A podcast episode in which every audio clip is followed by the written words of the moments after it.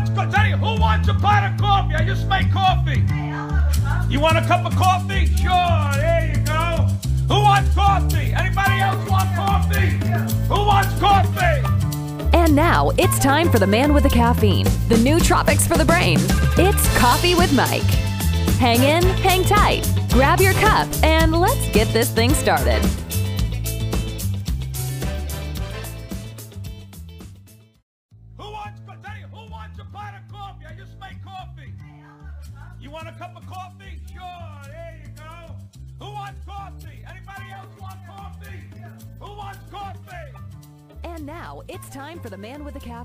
The new tropics for the brain. It's Coffee with Mike. Hang in, hang tight, grab your cup, and let's get this thing started. Hey everybody, welcome back to Java Chat. This is Coffee with Mike, and today I have the pleasure of sitting with David Hennessy. Let me make this clear. It's not that Hennessy, although that would be cool, but it's a different Hennessy. And actually, this is going to be really interesting when you hear his story. I believe, and I'm going to let him share it for the most part. But this is an interesting story and an interesting gentleman. David, thank you for joining us on Java Chat. My pleasure, Michael. Yes, my life is a bit diverse, to say the least. Yeah, we were just talking about that a little bit on the pre-show, and David comes from a very interesting background. He's been to numerous places on this planet. He currently resides in France, south of France, as it were. But his story and where he's gotten to where he's at today is quite interesting. Give us a little background on yourself, my friend. Share with us who you are and where you're from. Yes. Well, for those people who are not familiar at all with me, I was born in Dublin, Ireland, and I don't have a very strong Irish accent right now. But if I was in Ireland, it comes right back, which is just absolutely amazing. When my knowledge and awareness of how our brain works and how our mind works, it's like we make a shift, a mental shift. Even the English language that I use in Ireland changes. The phrases, the swear words. Oh, yeah. But like there's a different version. And then I moved from Ireland to Canada and spent another chunk of my life. And now I currently live, as you mentioned there, Michael, in the south of France. And I really appreciate everybody that's listening. So that's where I've spent many, many years of my life in each of those countries. And I've also traveled to, I think it's 23 different countries. So everything from places like Romania, to Jordan, to Egypt, to northern Pakistan, which is unusual for people to visit. And I've spent time in the northern Pakistan area, which is with the Himalayas. I was hiking in the mountains there. So not your average countries, average places. Oh. And in those cases, I was traveling as a hardened backpacker. So carrying all my own stuff and traveling, really feeling the local culture and experiencing what you don't see in the media. Oh, that's something that I find very interesting. That's huge. When you can go out, and I have other friends that say the more you travel, the more you become aware of the rest of the world. It's not It's not always just the little window that we see on a daily basis. So for sure. Yeah. So you currently, what do you currently do now? Okay. The focus of my work is really giving people the core principles of health and wellness. I developed a program back in 1999, which I called the Wonder Technique, and it's been evolving ever since then. And in fact, as well as evolving, I like to say, crystallizing the ideas, like take a piece of coal and making it into a diamond by being more assured and confident of the information I'm sharing.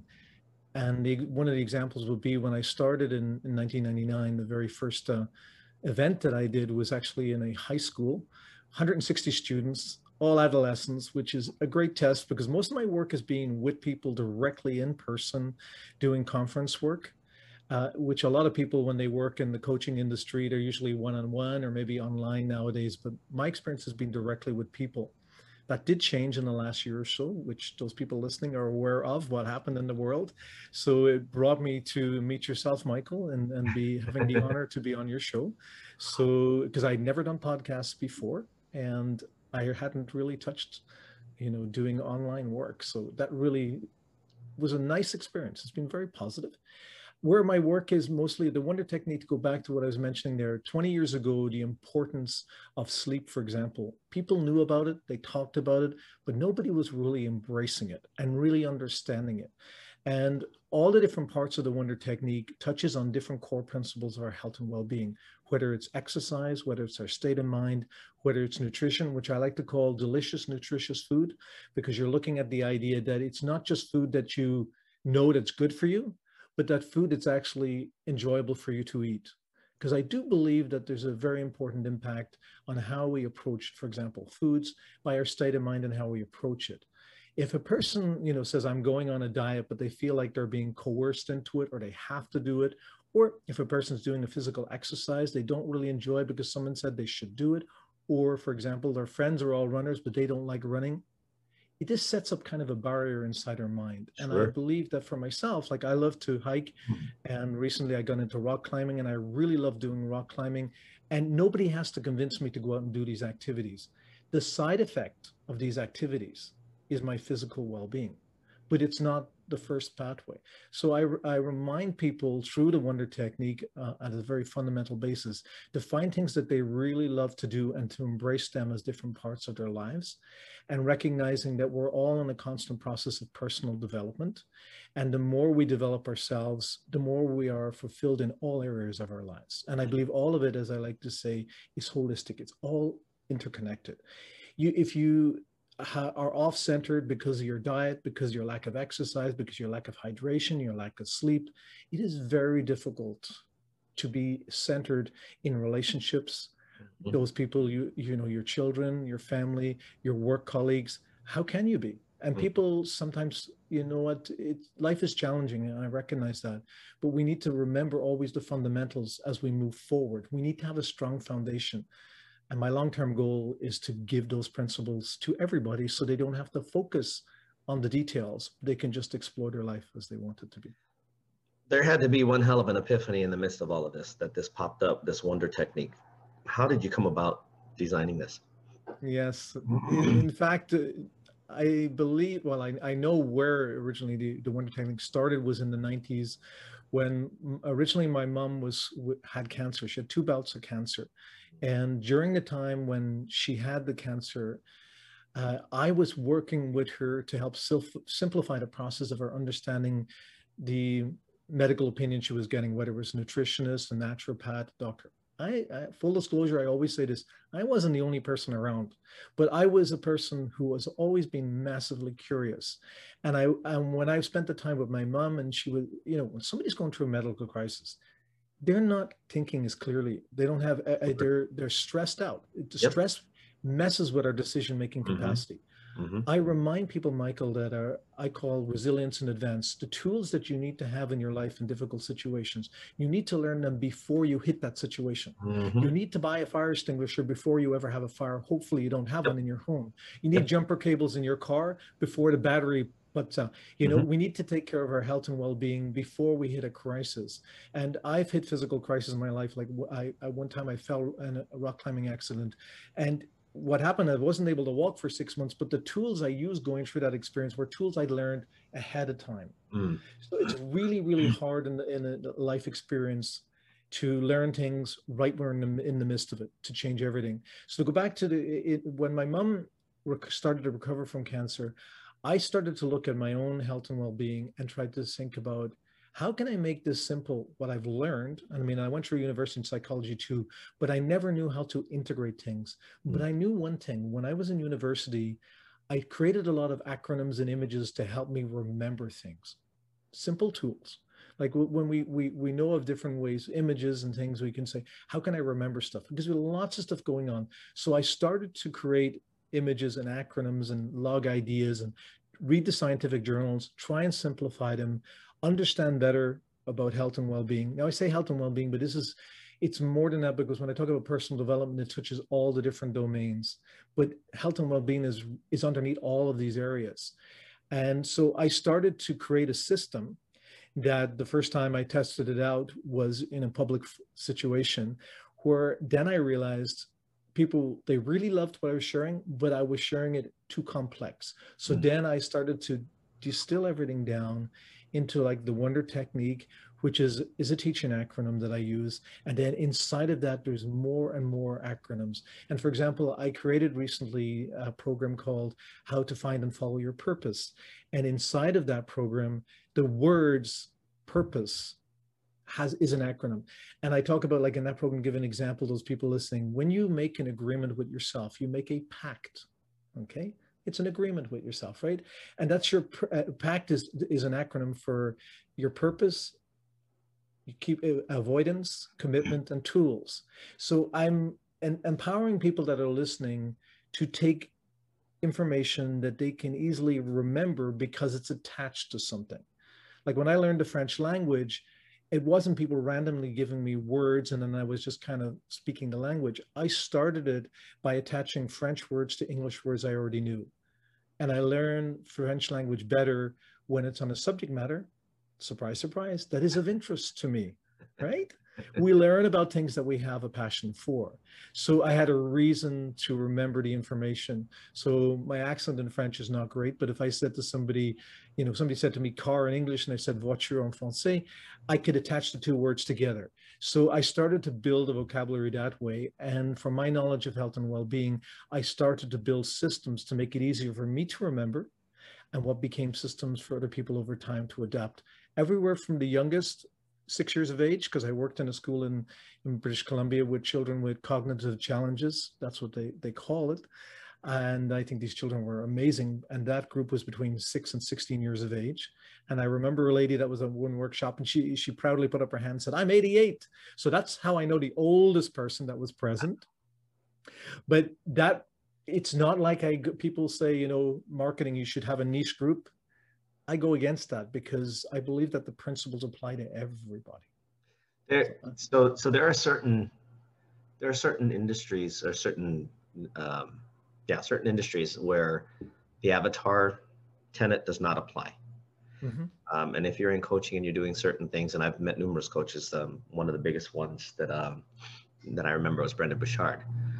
Yes. Who everybody knows, he's a high performance coach. He does all of his, I was at one of his seminars. Yes. He specifically said, as a high performance coach, you don't have an avatar because you have no idea who needs what you have until you actually sit down and talk with them. Yes. And he breaks that same mold too. So for me, I'm, as much as marketing, it does have that as one of the points that if you're in a certain niche, obviously you're going to have a target market. But when it comes to health and wellness, I just don't see that unless you want to super specialize in certain things. And in your case, what I'm hearing is honestly the 101 of life and living, which yes. is being aware of your health and the whole thing around, you know, learning before you get there.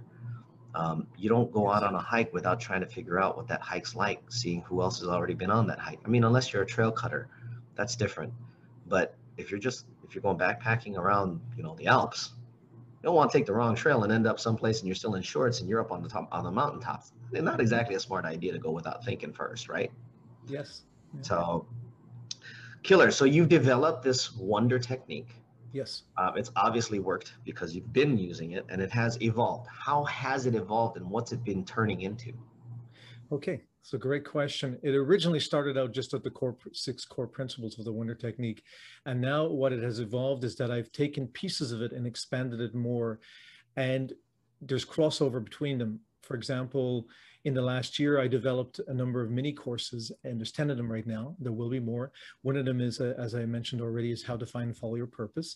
Another one is how to sleep well and wake up energized. Another one is how to focus and concentrate your mind so you can achieve your goals. So they're all for people who say, well, I want to focus on that area. And what I do is I draw from the pool of my experience and I bring it into that area because in that way, as you mentioned, the word like an avatar, it might be something that somebody wants to focus on, but there's a ripple effect in everything because when you sleep well and wake up energized, when you practice the core principles of getting better sleep, it impacts everything. It impacts your ability to focus.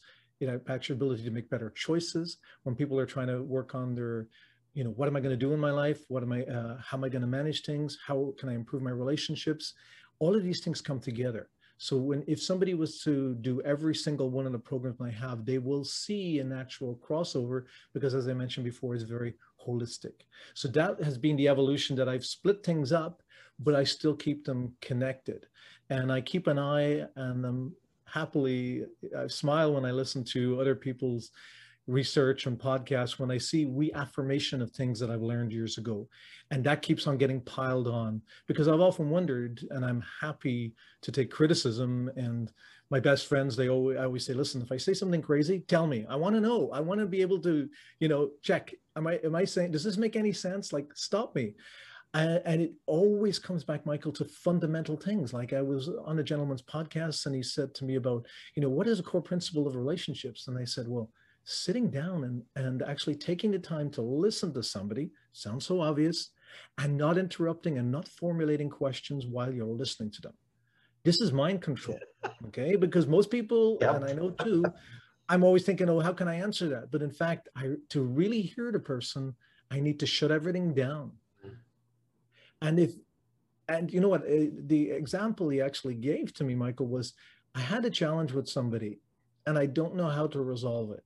And I said to him, well, did this happen this morning or this afternoon? Because of the time change, I was in France, and of course, it's evening time. And he said, no, this happened a couple of weeks ago. And I paused and I was thinking, okay, so a lot of time has passed since the event happened. Yeah. And he wanted to know, what can I say to that person? And I said, I don't know if there's anything you can say to them, but what you can go to them is say, how do you feel about what happened? And get them to speak. Yeah. Now that sounds very basic and simple, but it's extraordinarily powerful. Those it's also really contradictory to natural tendencies, because humans love to respond rather than to rather than to listen. It's we see it everywhere. As an example, and this is kind of off the side, but there's a comedian that used to have that as part of his act. That isn't it funny how when you're in a group of people and somebody's telling a story and the only thing you can think about is hurry up and finish your story. I want to share mine. And this is a human tendency. I want to share. I want to share. But as you've mentioned, listening without thinking allows for a better experience for you to understand what that human experienced, because it may not be a download. It may just be a sharing of an experience. There's a nugget in everything. Yes. But it takes a second to actually hear it before you'll ever get that nugget. Otherwise, you're just trying to dump your load on everybody too. And that's kind of inconsiderate, you know, putting it nicely. Yeah. The skill of listening is something that, oh, and this is another thing that and here I go, look at me. It triggered something else too. Yeah, it triggered something else in my head too, with regards to listening skills. Humans are very self-centric. Okay. To the point that they forget what it means to listen, and albeit a basic rule of life is listen first. Mm-hmm. There's an 18-year-old every day being just making 19. There's a 19 making 20. There's a 20 making 21, and this is every day. And I can pretty much guarantee every day a new bit of wisdom is opened up when somebody goes, oh, maybe I should have listened better, or maybe I shouldn't have said that, maybe I should have waited, maybe I shouldn't have waited. Isn't it amazing that humankind is consistently learning, and that the very things that you're teaching, they've been taught, but they were never passed down. Isn't that weird? Well, it's very interesting how you've looked at it. And for those people listening, it takes mental energy to do this. It's not easy. There's multiple areas in my life that I have my own form of meditation. I'll give an example in a second as to how I train my mind, because they might be wondering, when you're talking, you were sharing there, Michael, I'm listening to your words as best I can, so I can listen to you and not hear the chatter in my mind. That's one way to work on it. And one of my examples is that when I rock climb, that's my meditation, because if my mind is wandering, if I'm not paying attention, I'm going to fall. And I'm talking about, I mean, I've only been rock climbing for about a year and a half, but when you're, what would it be, 35 meters, about 105 feet up, and you're pinning in, you're climbing on French's, on Tetsu, you're lead climbing, you are, yes, you may not fall that far, but far could be 10 feet, but it's enough to bang you up, or it could be 30 feet if the pin doesn't work or something. But you need to be really in that experience. And the more I control my mind, because for those people listening, they might think, oh, that's easy for David. But honestly, I was afraid of heights. I used to be afraid of heights. And I've worked through that process by controlling my mind and controlling the chatter. So every time I rock climb, I'm working more on that. But that pivots off into my own life. My ability to control my mind allows me, I hope, that my friends and those around me be a better judge than I am of myself, my capacity to listen and to focus more in many different parts of my life. So that's what I see. Everything is interconnected. Oh yeah, I agree. That just that alone, just being able to, because I'm acrophobic, and at 215 pounds, if I fall 10 feet, I'm going to pull that second pin out. Okay, might not go so well for me as it might for you. Awesome. But you make a killer point when you've worked through the challenges of the mind, because our mind is protective. It's always going to do what it can to protect our being. Climbing up that 105 foot or 105 meter rock is not natural, not to the human mind. Why in the world would you not just go take the stairs? Yeah, and I'm not a bird. Yeah, exactly. If we were meant to fly, we would have wings. And here we have these huge, how many tons of metal and plastic flying through the air at amazing speeds. Yes. It takes, as you mentioned, a training of the mind to go beyond what we think our limits are. I honestly don't, I still don't think enough of humanity understands just exactly how strong and powerful our minds are. We're still not there yet. We're getting there. There's some awakenings happening. Yes. And the more we begin to realize what we are capable of, and that the thoughts that we manifest can do anything, both for ourselves and our outside world. If we can get to that kind of consciousness, I think a lot of the issues this planet is having will begin to wane, if you will, start going away. At least that's my hope. I don't know. I don't know if that's what you're seeing. I don't know if that's what you're coaching, but that's my hope. I would say I want to say that there's a lot of wisdom in what you just said, Michael, because when we believe things are possible, as human beings, we're really good at limiting ourselves. You say, I'm not able to do that. But when you look at nature, you don't see the wind say, I can't blow harder. You don't see the water say, I can't go further. Yep. You don't see the sun say, I can't burn brighter. But as humans, we pull ourselves back. And yet, I have some incredible experiences in my own life, because as one of my good friends, she always says to me, David, you are the Wonder Technique. It's not just you're sharing it. I practice what I share. And I keep on, there's work involved. There's less work over time because I've developed habits, and those habits come into place. We can have good habits. We can have bad habits, you know, and do I have the commitment? I love what Ken Blanchard wrote in The One Minute Manager. I think it was 1986 when I read it. And he wrote in the book about some people are interested and some people are committed. Are you interested in learning about personal development, or are you committed to it? Well, I'm committed to it, and I'm committed to it on the basis of being the best example I can be of myself, the same way to be the best example I can be to my children.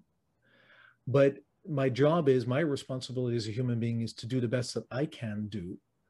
And that removes me as a problem in the world. And everybody has the capacity to do incredible things. And my recognition from that is not only from work and the impact I've seen from my work on other people's lives and other people's work that has impacted other people, but that's for myself. For example, in 2018, I mentioned a little bit earlier that I'd been in a rock climbing accident. This is 2014. And after I recovered and I was able to walk again, I eventually got back into hiking.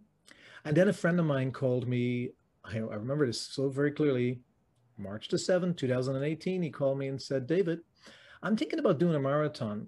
And I went, really? And I went like, I don't run. And I said, you know, because I hike, I don't run. It's a completely different thing. Oh, yeah. And he said, are you interested? And I said, well, tell me more. So I was willing to listen. And he said, well, it's in Greece where the original marathon, from Marathon to Athens, and you end wow. in the Olympic Stadium. And I said wow. to him, as wild as I am, I said, I'm in. And I was like, but it was 6 months later. It was November the 11th, the same year, and I never ran. And the first time I went out, then actually it was the next day, I ran, and I ran, I think, 1.7 kilometers. So it was like a mile. I was like, this is not easy. What's going on? But what I did here, and this is valuable, hopefully, for the listeners to see, I did a very different form of training for a marathon. I used what I call the compounding effect. I accumulated distance over time, yeah. more and more and more, to the fact that, okay, pardon me, I remember the numbers easier in kilometers because I was training against kilometers, but we can revise it. It's 42.5 roughly in kilometers a marathon. Normally they say don't do more than 32 kilometers yeah. before it. And I did 36 before. Why? Because psychologically I thought, on the day, if I've got to run 10 kilometers and more, which is roughly 25% more. So if you did 18 miles instead of 26, you're thinking that's a long distance to finish. But if I just had in my mind, I just got to do an extra 6, that sounds achievable. Yeah, but here's sure. what I wanted to share, Michael.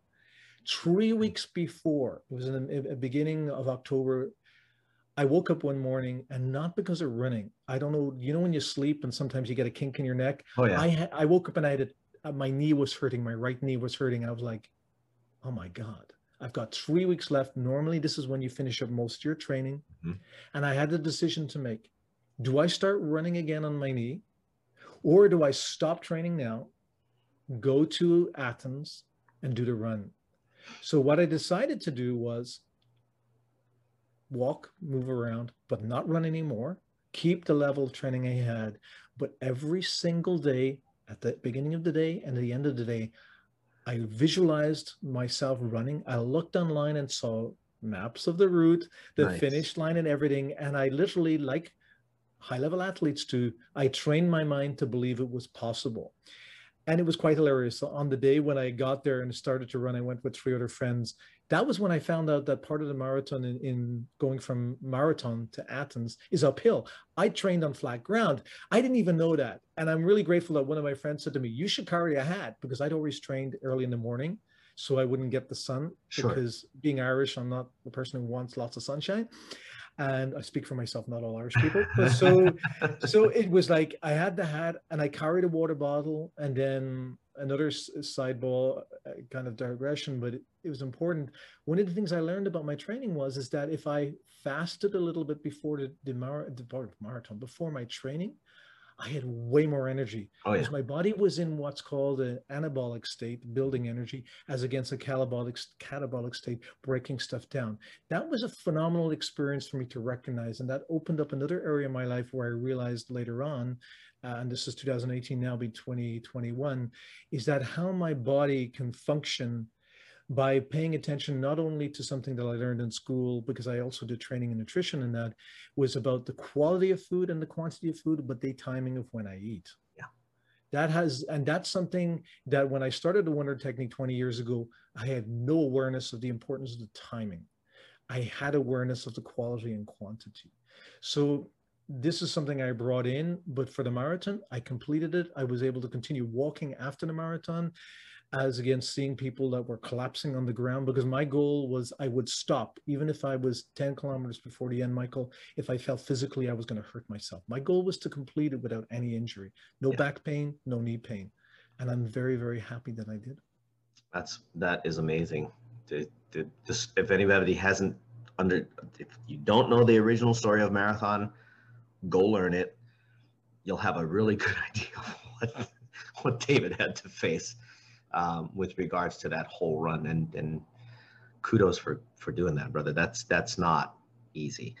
I love the way you approached it though too, just 25% more, honestly, in any venture, whether that's physical, mental, entrepreneurial, because we've got a lot of entrepreneurs. It's like, guys, you're looking at doing a business and you know it's going to take just another 25% beyond what you've already been putting in, and you've been doing this whole time.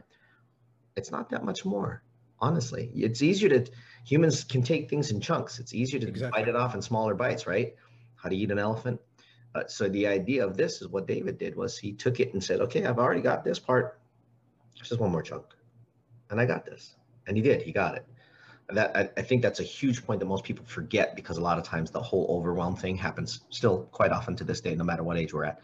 And I think it's a, better way to frame anything that seems overwhelming. Had that happened to me yesterday with a different situation. And when I looked at it, I was like, well, I really can't do anything about it right now. The moment I know what is there, I'll be able to deal with it at that time. And it still hasn't availed itself. So I'm just kind of sitting in the back, hanging out, waiting. Guys, we're going to take a short, quick 30-second break. And when we come back, we're going to go digging into, you know, the why. Hanging out with David Hennessy. We were talking a little bit about the Wonder Technique and some of the experiences that he's had in his past moving to today. We always like to find out what's the why. Why do people do what they do? And, you know, aside of the family, which is always a wonderful reason why, there had to have been other things that inspired. Did you have children when you first came up with the Wonder Technique, or was that just something that? No. So this started as a true inspiration. But what started that? I mean, what really flicked that light? It goes way back, because I've always been immensely curious about how things work. Actually, as a young teenager, when I was in Canada, I took apart engines and built cars, what we would call hot rods. People in Europe don't necessarily know them. I built small block Chevy engines and things like that. So I loved it. I don't want to digress and start talking about Holley carburetors and stuff, but I worked on those sort of things, and I loved taking things apart and figuring out how things worked. And it happened to when I got out of high school and I got into university, and I was thinking about becoming, well, actually people were saying you should maybe go into engineering because you're really good on mechanical stuff.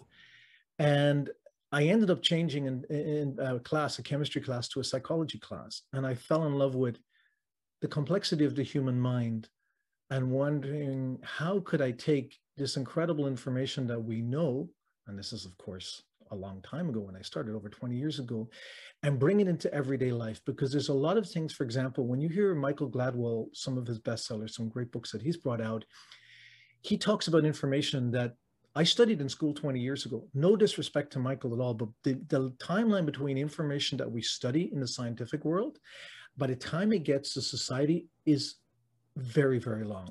And yet some of those things can be life-changing and very, very simple things. But it's like, for example, you hear more and more people nowadays talking about the power of eating fruits and vegetables. When I first started, I looked at, okay, I'm looking at all these different phytonutrients, plant nutrients, or phytochemicals, which is the true name, the plant chemicals, how they work in the human body, examples, beta carotene, lutein, all these different ones. How can I make it that science, which is really valuable, easier for people, even young people, to embrace in their lives? And I came up at the time when people started to talk about eating colorful meals. I wrote some articles about following the colors of the rainbow.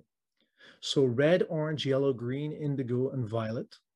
And I had a little one there. What do all the colors of the rainbow condense into? White. So not to leave out the white foods, garlic, onions, etc.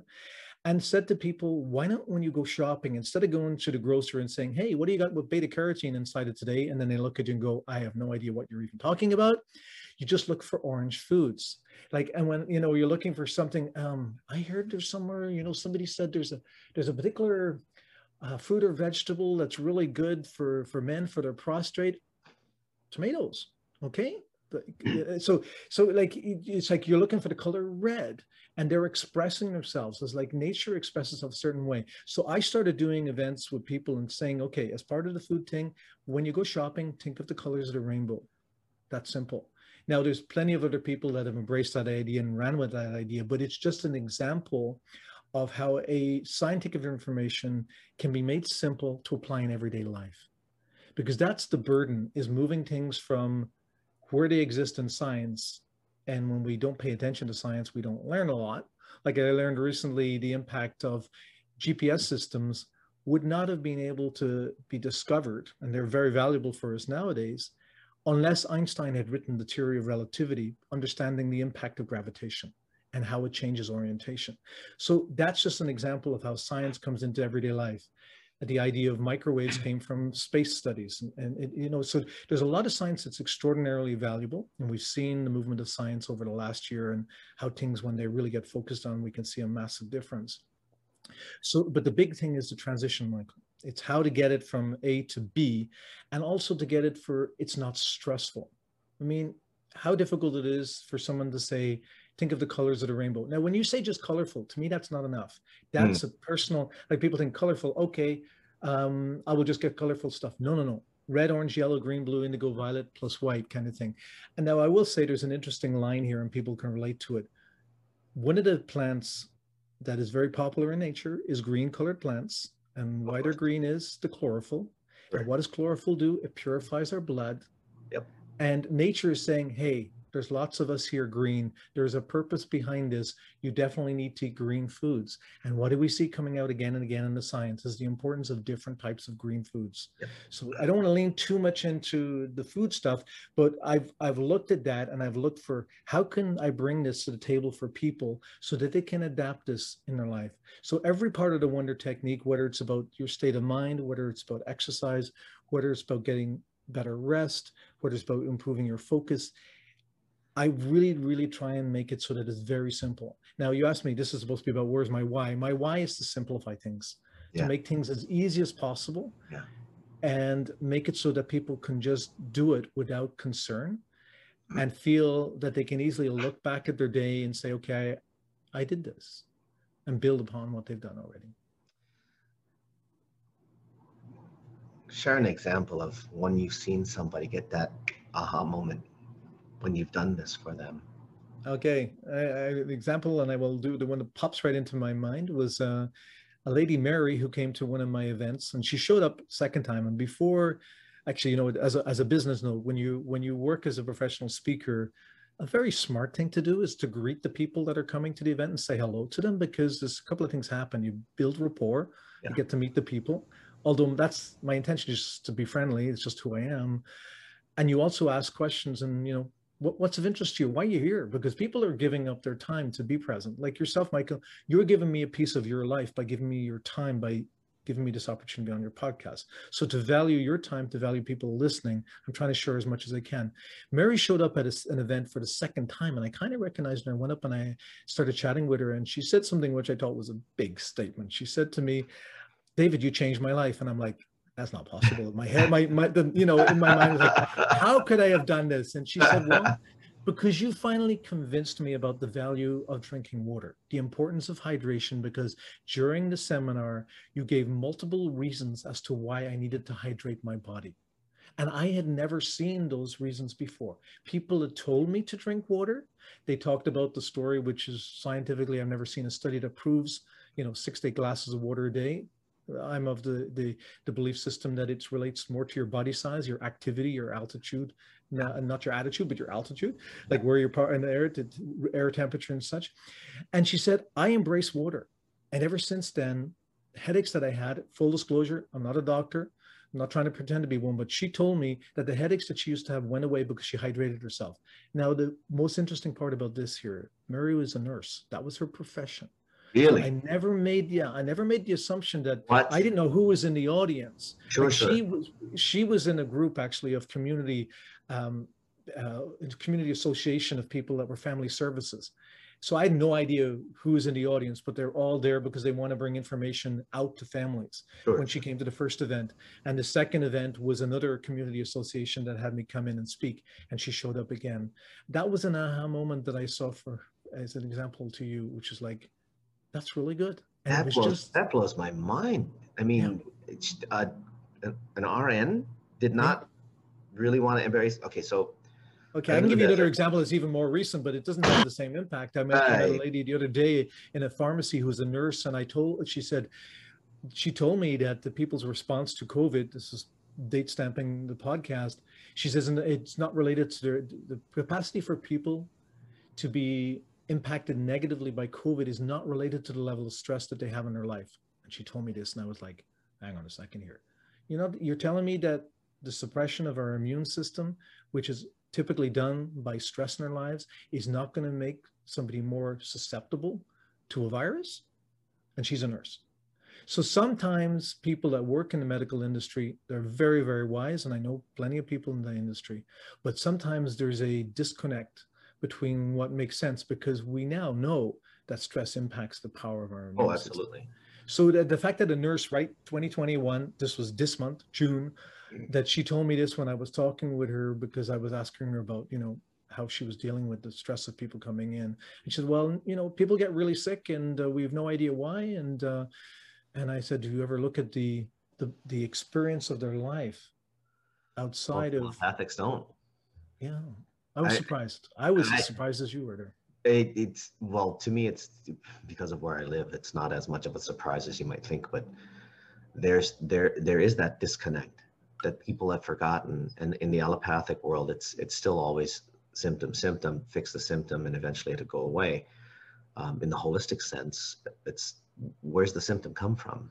Where's the point of origin? What is it? Is it stress? And I have friends that are naturopaths, homeopaths, and that's really the first questions they ask. What's going on in your life right now? Yeah. I did know a couple of DOs, the allopathic sides, that went functional. Same story. They'll ask you, what's going on right now? What are you doing in life? Where are you working? How are you doing? And their patients, they tell me that their patients kind of look at them kind of, huh? Why would you want to know that? I'm feeling sick, doc. I was like, oh, yeah, I get it. But what's going on? We need to know how you got here. I mean, I think there's a, lot more to learn. There is, Michael, and it's actually surprised me. I spoke to one gentleman who is a cancer surgeon in the US, and he told me that his job he's working on creating a business to help doctors, medical doctors, manage their stress. He says they're the most burnt out.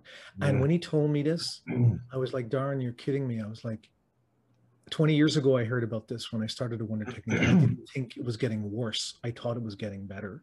So I know that the world has got more challenging. There's a lot more impact. Whether people want to say it's because of social media, but there's a lot more things that are different from when I was younger. And I recognize that. And I think we really need to get back to fundamentals and build from there. And one of the fundamentals that I like to share with people, if I can just throw it out on the table here, is recognizing the importance of silence. Talking about just silence, like that's the part of the thing I mentioned to you when you were in conversation with somebody, being silent. A couple sitting together at a dinner table, not feeling the need to fill the space with conversation. And the analogy that I use is that when we listen to music, there's the music and there's space between the notes. If there was no space between the notes, it would just be noise. Mm-hmm. So you imagine that in life, there's cycles through all the areas. Conversation goes up and down. The sun goes up and down. You know, there's all different cycles in our lives. We have an up cycle, a down cycle during the day, depending on our chronotype. There's lots of things, but we go through cycles, and the sounds, and then the lack of sounds, we need the silence. Yeah. And that silence actually gives us peace of mind. Yeah, I completely agree. That's something that I had to learn. Having been in relationships, now being single, it's like, I never took those moments. I was always looking for noise, rather than moments of silence where I could settle, because our minds love being busy. Yes. And I think that is profound. Just finding a moment of, some call it silence, some call it stillness, that place of calm, so that our heads can get back into the game, if you will. That's huge, man. And it can be as simple to engage this idea to help people that if they're curious about exploring that, I know your thoughts will come up, but when you drive from A to B, don't necessarily have a pod. I mean, I know a lot, I love learning. Okay. People always say, fill in that space with a podcast list. You know, I don't want to stop people listening to your show, Michael, but, you know, take a moment, a piece of the time. Now, here's an example that I will say to you when we talk about it, I guess, towards the end, there's a lot of free things that I give people that are interested in my work. And one of the things I suggest to people is that, you know, when you go in the car, say you've got a half-hour journey, take at least the first 10 minutes, no sound, just be with yourself. Mm. Okay.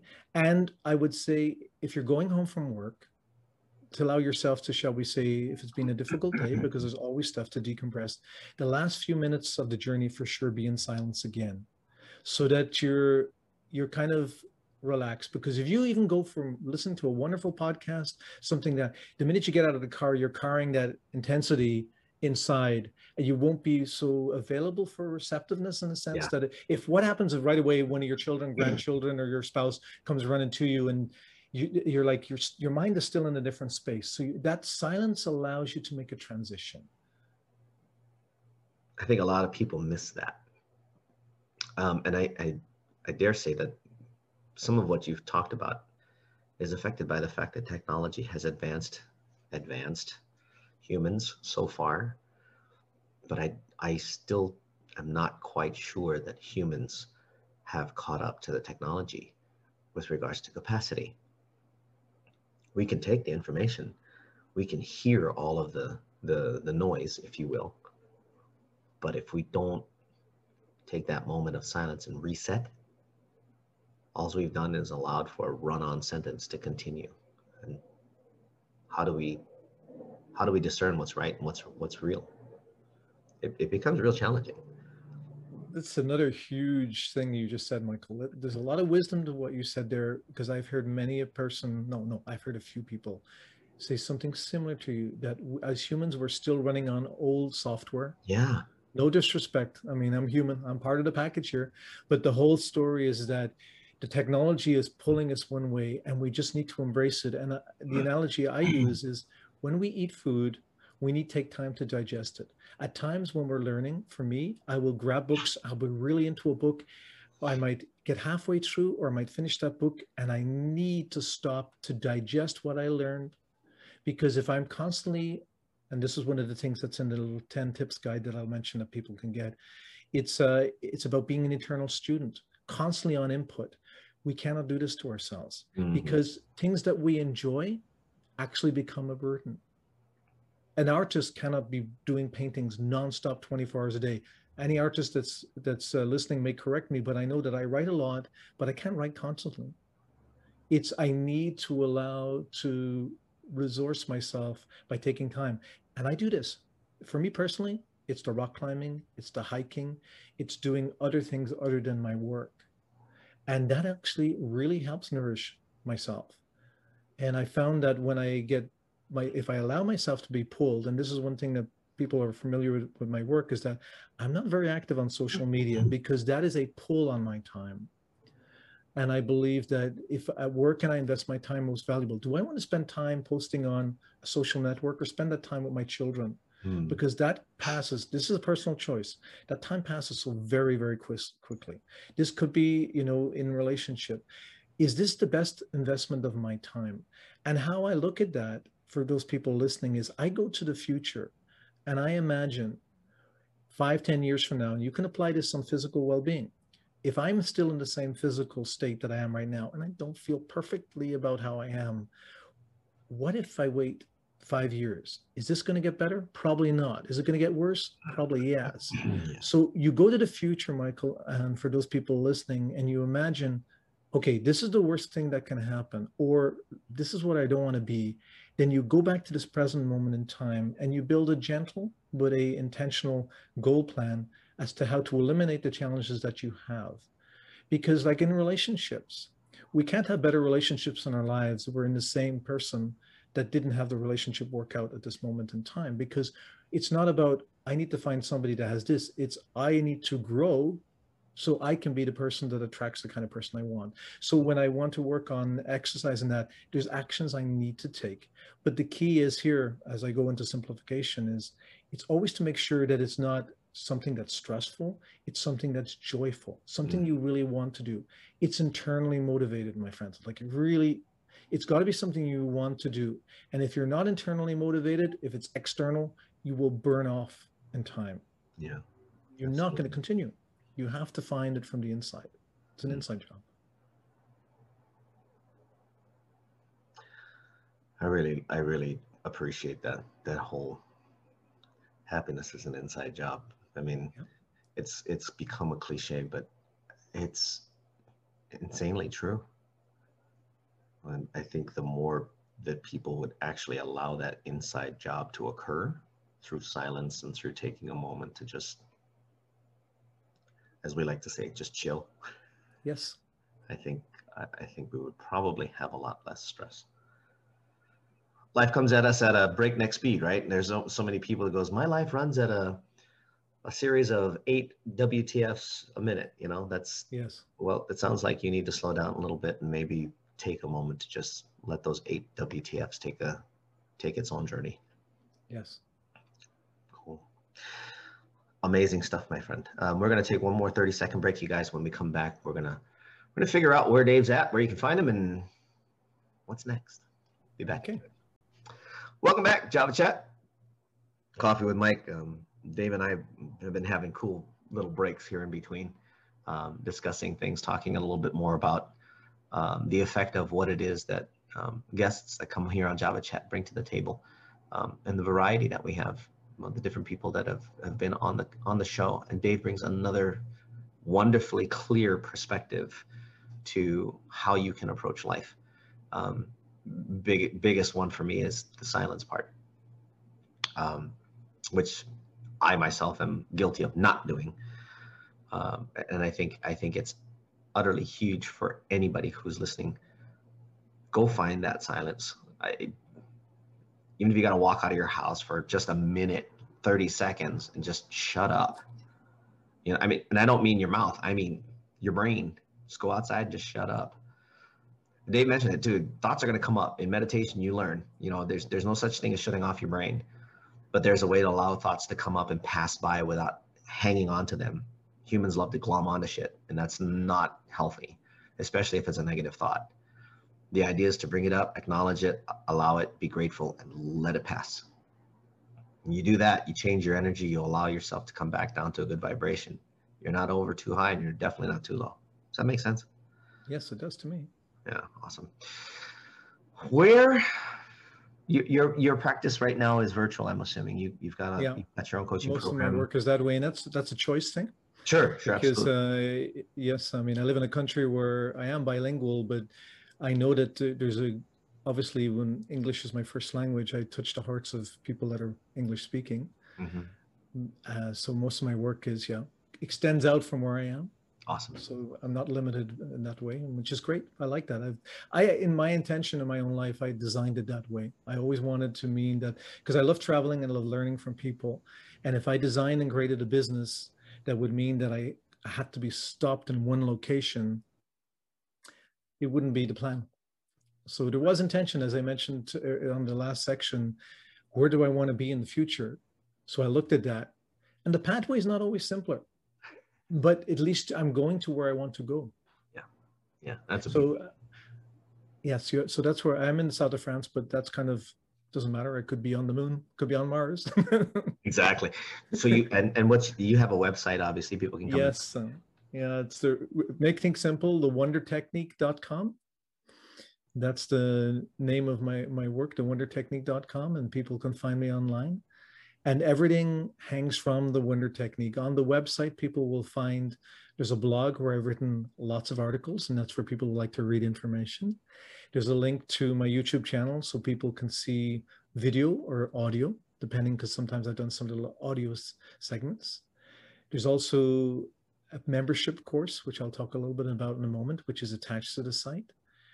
And all the information comes from there. So they just need to look at one source.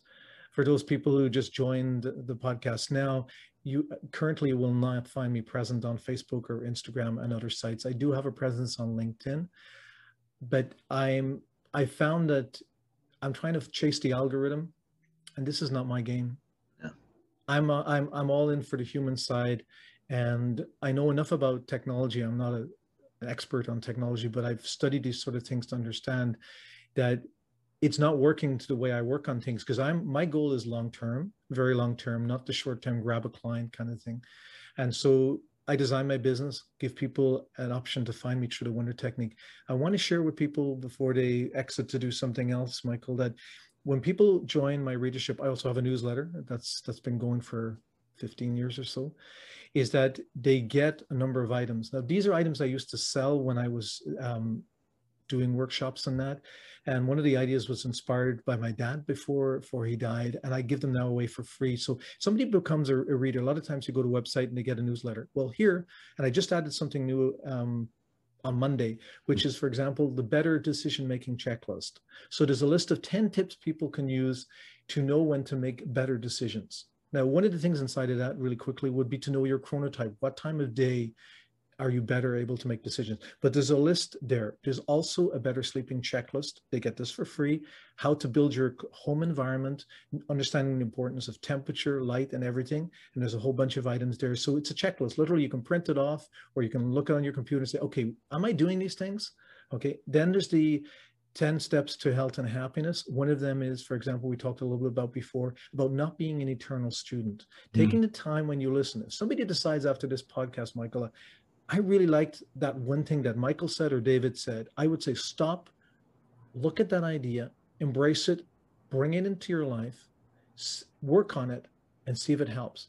And I will say to them, how to do that is not to put it into your phone, but get yourself an old-fashioned calendar or just a piece of paper, you know, and do 5 times 6, 30, you know, of course, some months are 31, but you do some boxes on it. Every day you take that action that you're trying to make a habit of, cross it off. We love those things. Like you cross it off, like, oh yes, I'm making the steps, I'm doing it. Whether I'm lifting more weights, whatever it is that you're trying to do, I'm eating something better. I'm actually listening in conversation with my spouse, those sort of things, you know, do it for yourself, but this is your way of doing it. So there's the 10 tips.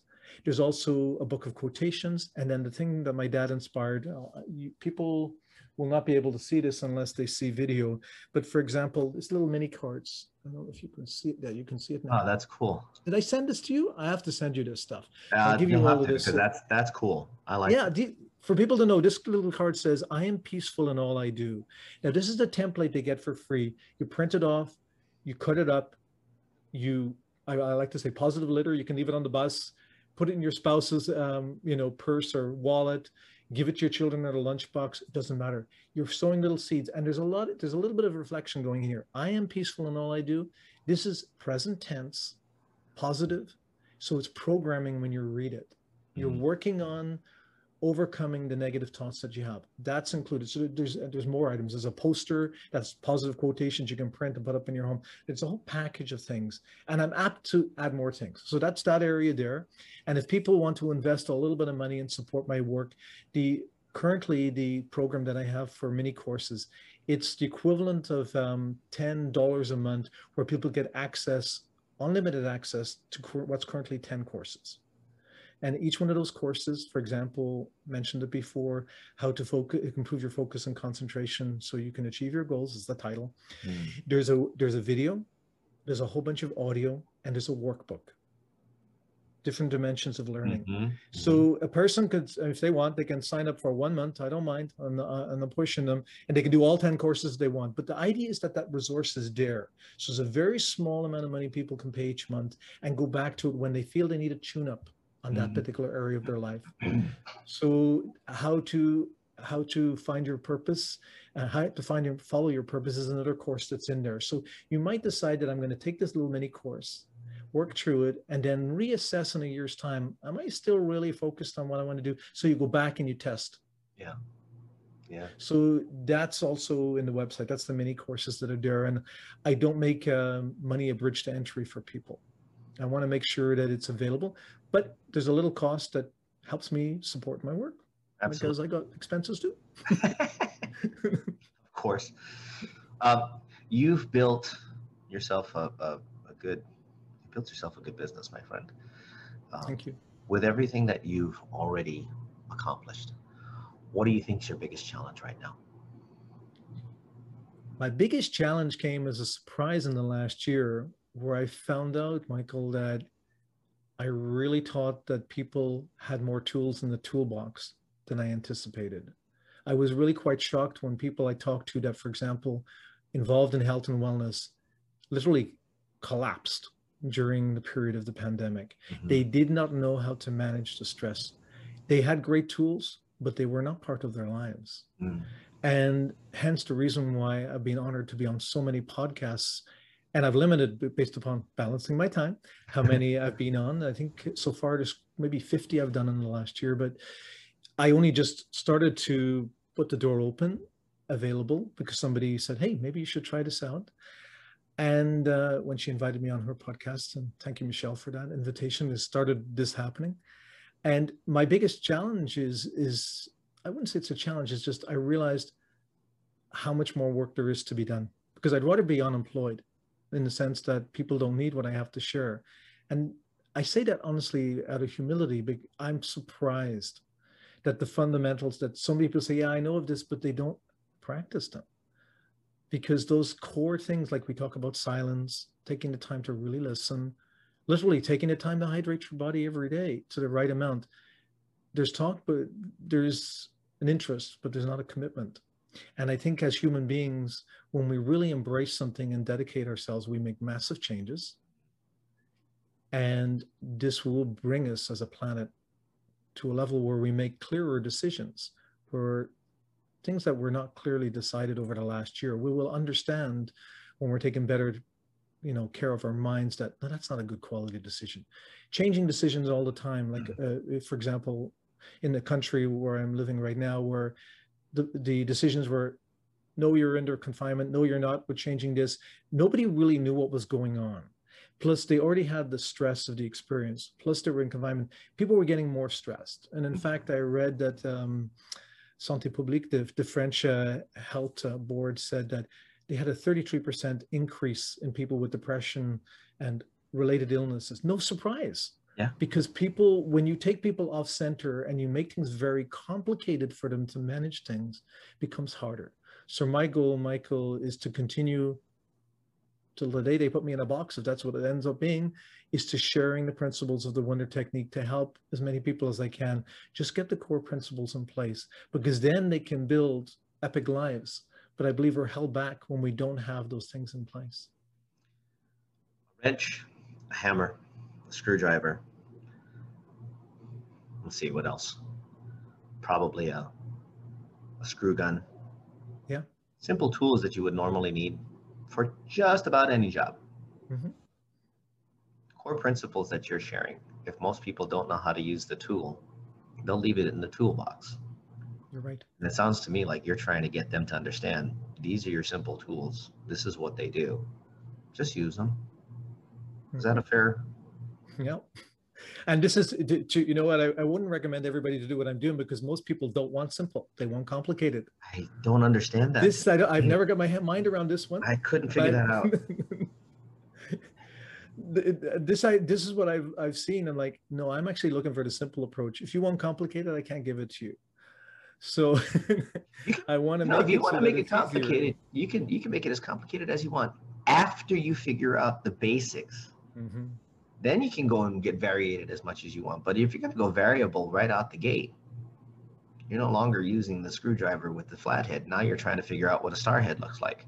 Yes. For the mechanic heads. I understand. Yeah, it's like, why would you do that to yourself?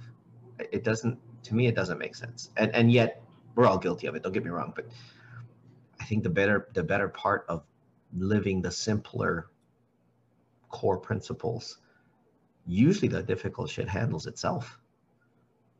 I agree. And it's clearer when things go astray, and they will go astray. You know, the car will break down, the relationship will break down, something will break down. You might exercise and hurt yourself, but you'll understand better because you'll go back to the core principles and say, yeah, okay, this is what I was doing. It'll be a lot easier to figure it out. I think that's even in, again, going back to the entrepreneur side of things, when you have a business that's failed, and I've had my share, mm-hmm, going back and just really looking at it and going, okay, everything was going fine until that's what happened. And you don't angst over it so long. You just kind of look at it and go, all right, well, we can't do that again, because obviously that doesn't work. But if you simplify it, like you said, when it's a simple core principle, when you're just looking at it, okay, what did I miss on the marketing? What did I miss on the operations? What did I miss on the fulfillment? Ah, that's what I missed in the marketing. That's what I missed on the sale. That's why they didn't buy. That's why it's really not that hard. And an example of what you said in business, I remember Jeff Bezos saying this. He said he wanted to design a business where there was the most amount of choice for people, mm-hmm, at the lowest price possible and the fastest delivery. How simple can you get? And what did he end up building? A bloody world network. Exactly. And then you just look at what is the core principles. And when it talks to business, one of the things that I found when I talk to people in business and they say, and I go, hang on a second here. you're still working in marketing, are you still in touch with your current clients that you have or past clients? Oh no, we're looking for new clients. Your priority should be the people you're already in contact with, the people you know. If people are looking to meet people that could be wonderful relationships in the future, I would say people you already know are probably that pathway. Friends that know you and love you are more likely to introduce you to friends of theirs that you don't know that could be the ideal spouse or partner, whatever you want to say. So because there's, go where you are, be where you are, and grow from there. It's funny, I just got an email, I think yesterday, from one of the guys. I follow a lot of marketers and I sit on their email lists just to see what they write. Mm-hmm. And somebody recently resurfaced, and the subject line was that 20 million is in your existing list. And I already knew what the email was going to say, and I'm like, oh my gosh, somebody has to go back and say this again. Come on, guys, it's not that hard. It's called referrals. Yes. People, like you said, people that know you and love you, they're going to shout from the rooftops if you ask them. Exactly. Well, guys, that brings us to the end of this fun time. I call this one a fun time because I got to learn and I got to share and I got to hang out with somebody again that's amazingly cool.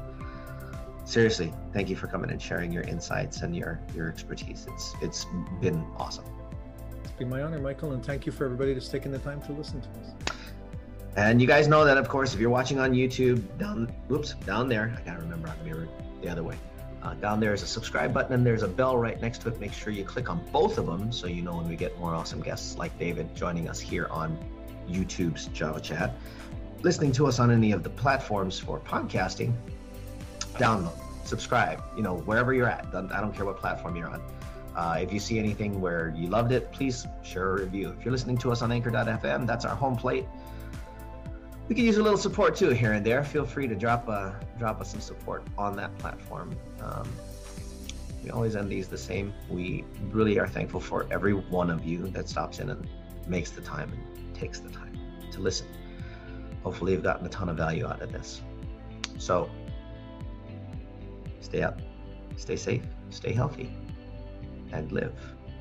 For myself, Coffee with Mike, and for Dave Hennessy. Ciao for now.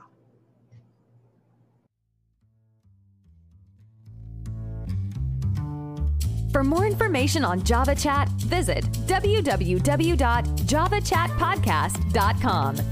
You've been listening to Coffee with Mike on Java Chat. Tune in weekly to this podcast for the next episode. You can also download or subscribe today on your favorite podcast platform. A production of Oasis Media Group, LLC. Located in Las Vegas, Nevada. Copyright 2019. All rights reserved.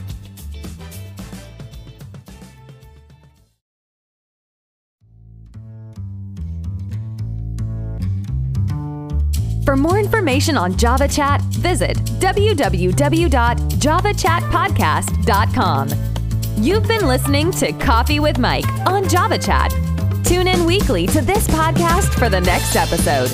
You can also download or subscribe today on your favorite podcast platform. A production of Oasis Media Group, LLC. Located in Las Vegas, Nevada. Copyright 2019. All rights reserved.